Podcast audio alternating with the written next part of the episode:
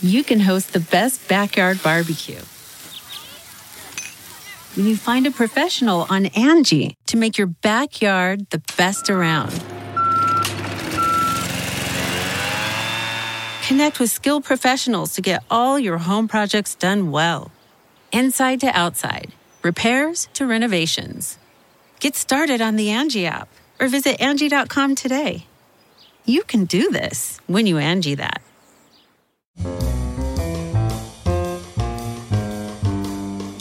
This is Merriam-Webster's Word of the Day for Friday, February twentieth.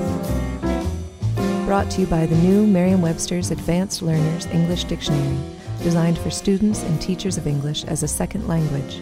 Learn more at learners dictionary dot com.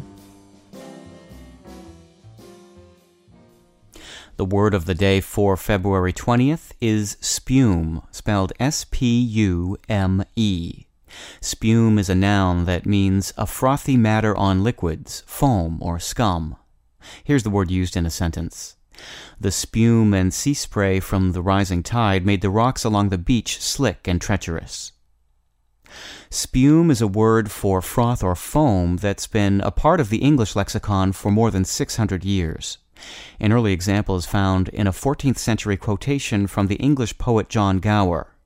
She set a cauldron on the fire, and let it boil in such a plight, till that she saw the spume was white.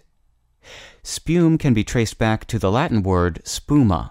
Spuma is also akin to the Old English word fam, a word that's the ancestor of the modern English word foam, a synonym of spume. Another relative of spuma is pumex, the Latin word for pumice, a volcanic rock with a somewhat foamy appearance. It's formed from a rapidly cooling, frothy lava. That's your word of the day. Thanks for listening.